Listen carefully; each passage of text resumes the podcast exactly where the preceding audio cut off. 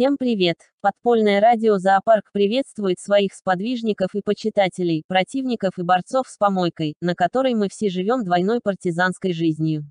Обсуждаем новости, искаженные официальной пропагандой Советского Рейха, и приводим их в нормальное, читаемое и понятное живым людям состояние. Поехали! В Европе обеспокоены подделкой своих ковидных сертификатов и просят власти РФ расследовать все случаи криминальной торговли этими документами. А наша банда думает, что такой мелочью может заниматься только Лукашенко, которого не допускают к трансатлантической торговле наркотиками, людьми и оружием. Единственное, что он мог получить от Кремля, это разрешение и специалистов. Скорее всего тех, которые раньше занимались олимпийской мочой в антидопинговой лаборатории. Путин же заявил, что ситуация комичная и прогнозируемая. Европейцы не утверждают российский фуфломицин в качестве вакцины, из-за чего их граждане приезжают в РФ инкогнито, целыми семьями, вакцинируются «Спутник V», а затем вынуждены покупать поддельные европейские сертификаты. Спрос, естественно, рождает предложение. Президент РФ также заметил, что к нему в бункер поступают предложения от иностранцев переименовать вакцину в честь российского президента «Спутник V». В Пентагоне уверены, что субмарина морского флота США столкнулась с неизвестной подводной горой в Южно-Китайском море.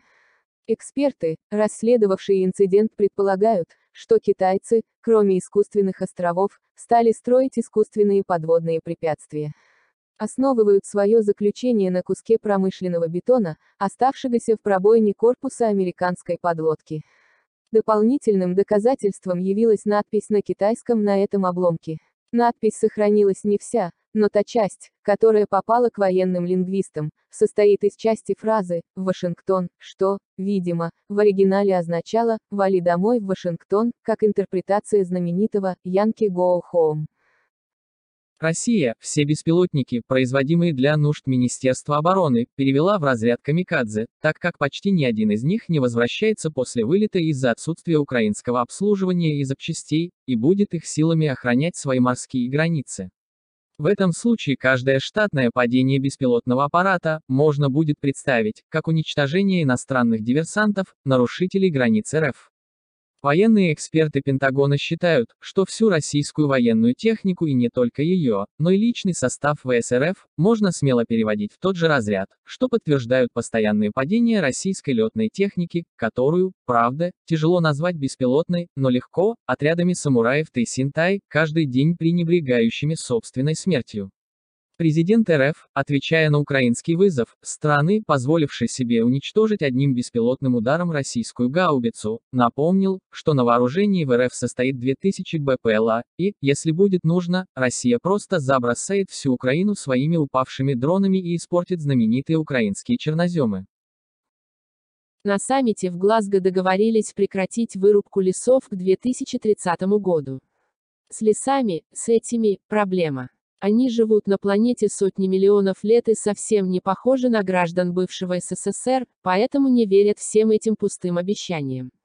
Экологи и защитники природы утверждают, что после принятия этого судьбоносного решения на саммите, над лесами всей Земли пронесся громкий шелест, извлеченный ветром из крон деревьев, бла-бла-бла-бла-бла-бла.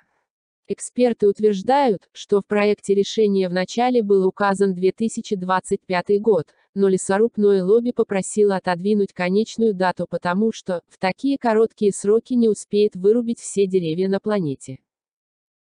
Из-за тумана в московском регионе отложены и задержаны роды сотен будущих мамочек. Потому что врачи не видят ни пациенток, ни детей, а папы, пожелавшие присутствовать при родах, не могут снять их на видео. Но есть и положительные моменты. Из-за тумана не видны ободранные и разваливающиеся стены палат и операционных в родильных домах и грязные, немытые руки врачей. Байден извинился перед международным сообществом за выход США из Парижского соглашения по климату, обвинив в этом того придурка с приклеенными и крашенными волосами. Вошел в раши, заодно, заранее извинился перед Кадыровым. Охрана, заметив у него за спиной каких-то людей в камуфляже, балаклавах и с российскими автоматами, скрутила их и вывела из зала саммита.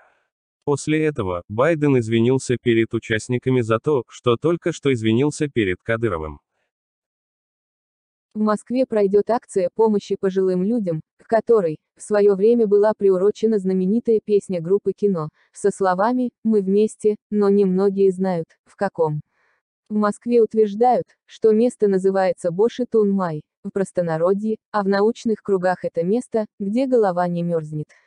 А когда голова не мерзнет у пожилых людей, то это хорошо сказывается на их здоровье.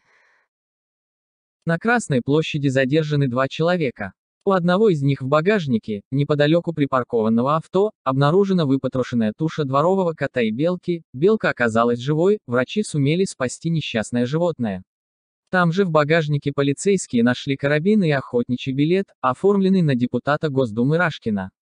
Второй задержанной оказалась девушка, готовившаяся к противоправному акту. Под ее пальто не оказалось одежды, а в телефоне полицейские обнаружили видео репетиции обнажения жопы в виду макета собора, очень похожего на храм, находящийся на площади. Кстати, в соответствии с паспортными данными, подозреваемую зовут Василиса, а фамилия Блаженная. Грета Тунберг тоже извинилась перед всеми мировыми лидерами, принимавшими участие в саммите в Глазго. Журналисты спросили активистку, за что она извиняется. Девушка ответила: «Сейчас услышите». И послала всех этих лидеров нахуй, из-за того, что все их решения на саммите – это только действия, которые не приведут землян никуда. Потому что все участники просто притворяются, что беспокоятся о климатическом кризисе, а каждый из них думает о выборах, своей зарплате, пенсии и обеспеченной старости, где-нибудь в тихом и укромном уголке планеты. Мир, на саммите, решил бороться с выбросами метана и теперь сократит всемирное поголовье коров, за счет разведения съедобных лошадей, собак и кошек. Лошади, хотя и производят метана столько же, сколько и коровы, но бегают быстро и метан рассеивается. А собаки и кошки меньше размером, поэтому и метаном пердят меньше. Тем более, кошка может так спрятаться, что ее и не найдешь. А еще решено везде ввести игру кальмара, чтобы ртов, которым нужно мясо, стало меньше. Оказалось, что это была не игра вовсе, а проверка сценария развития событий на Земле. К тому же, еда из кальмара, очень вкусная, содержит много белков и витаминов, и кальмары вообще не пердят. Во всяком случае, нет ни одного исследования, которое бы подтверждало влияние кальмаров на глобальное потепление. Надеются, что такое решение понравится и этой скандальной активистке, которая посылает всех подальше. Наш сегодняшний саммит закончен, мы прощаемся с нашими климатическими партизанами до следующих эфиров. Хорошего вам воздуха и климата. На следующих выборах не голосуйте за этих дебилов, которые не приняли ни одного решения об остановке климатической катастрофы. Мы вас любим, пока вы не голосуете за этих клоунов. Ваше подпольное радио «Зоопарк».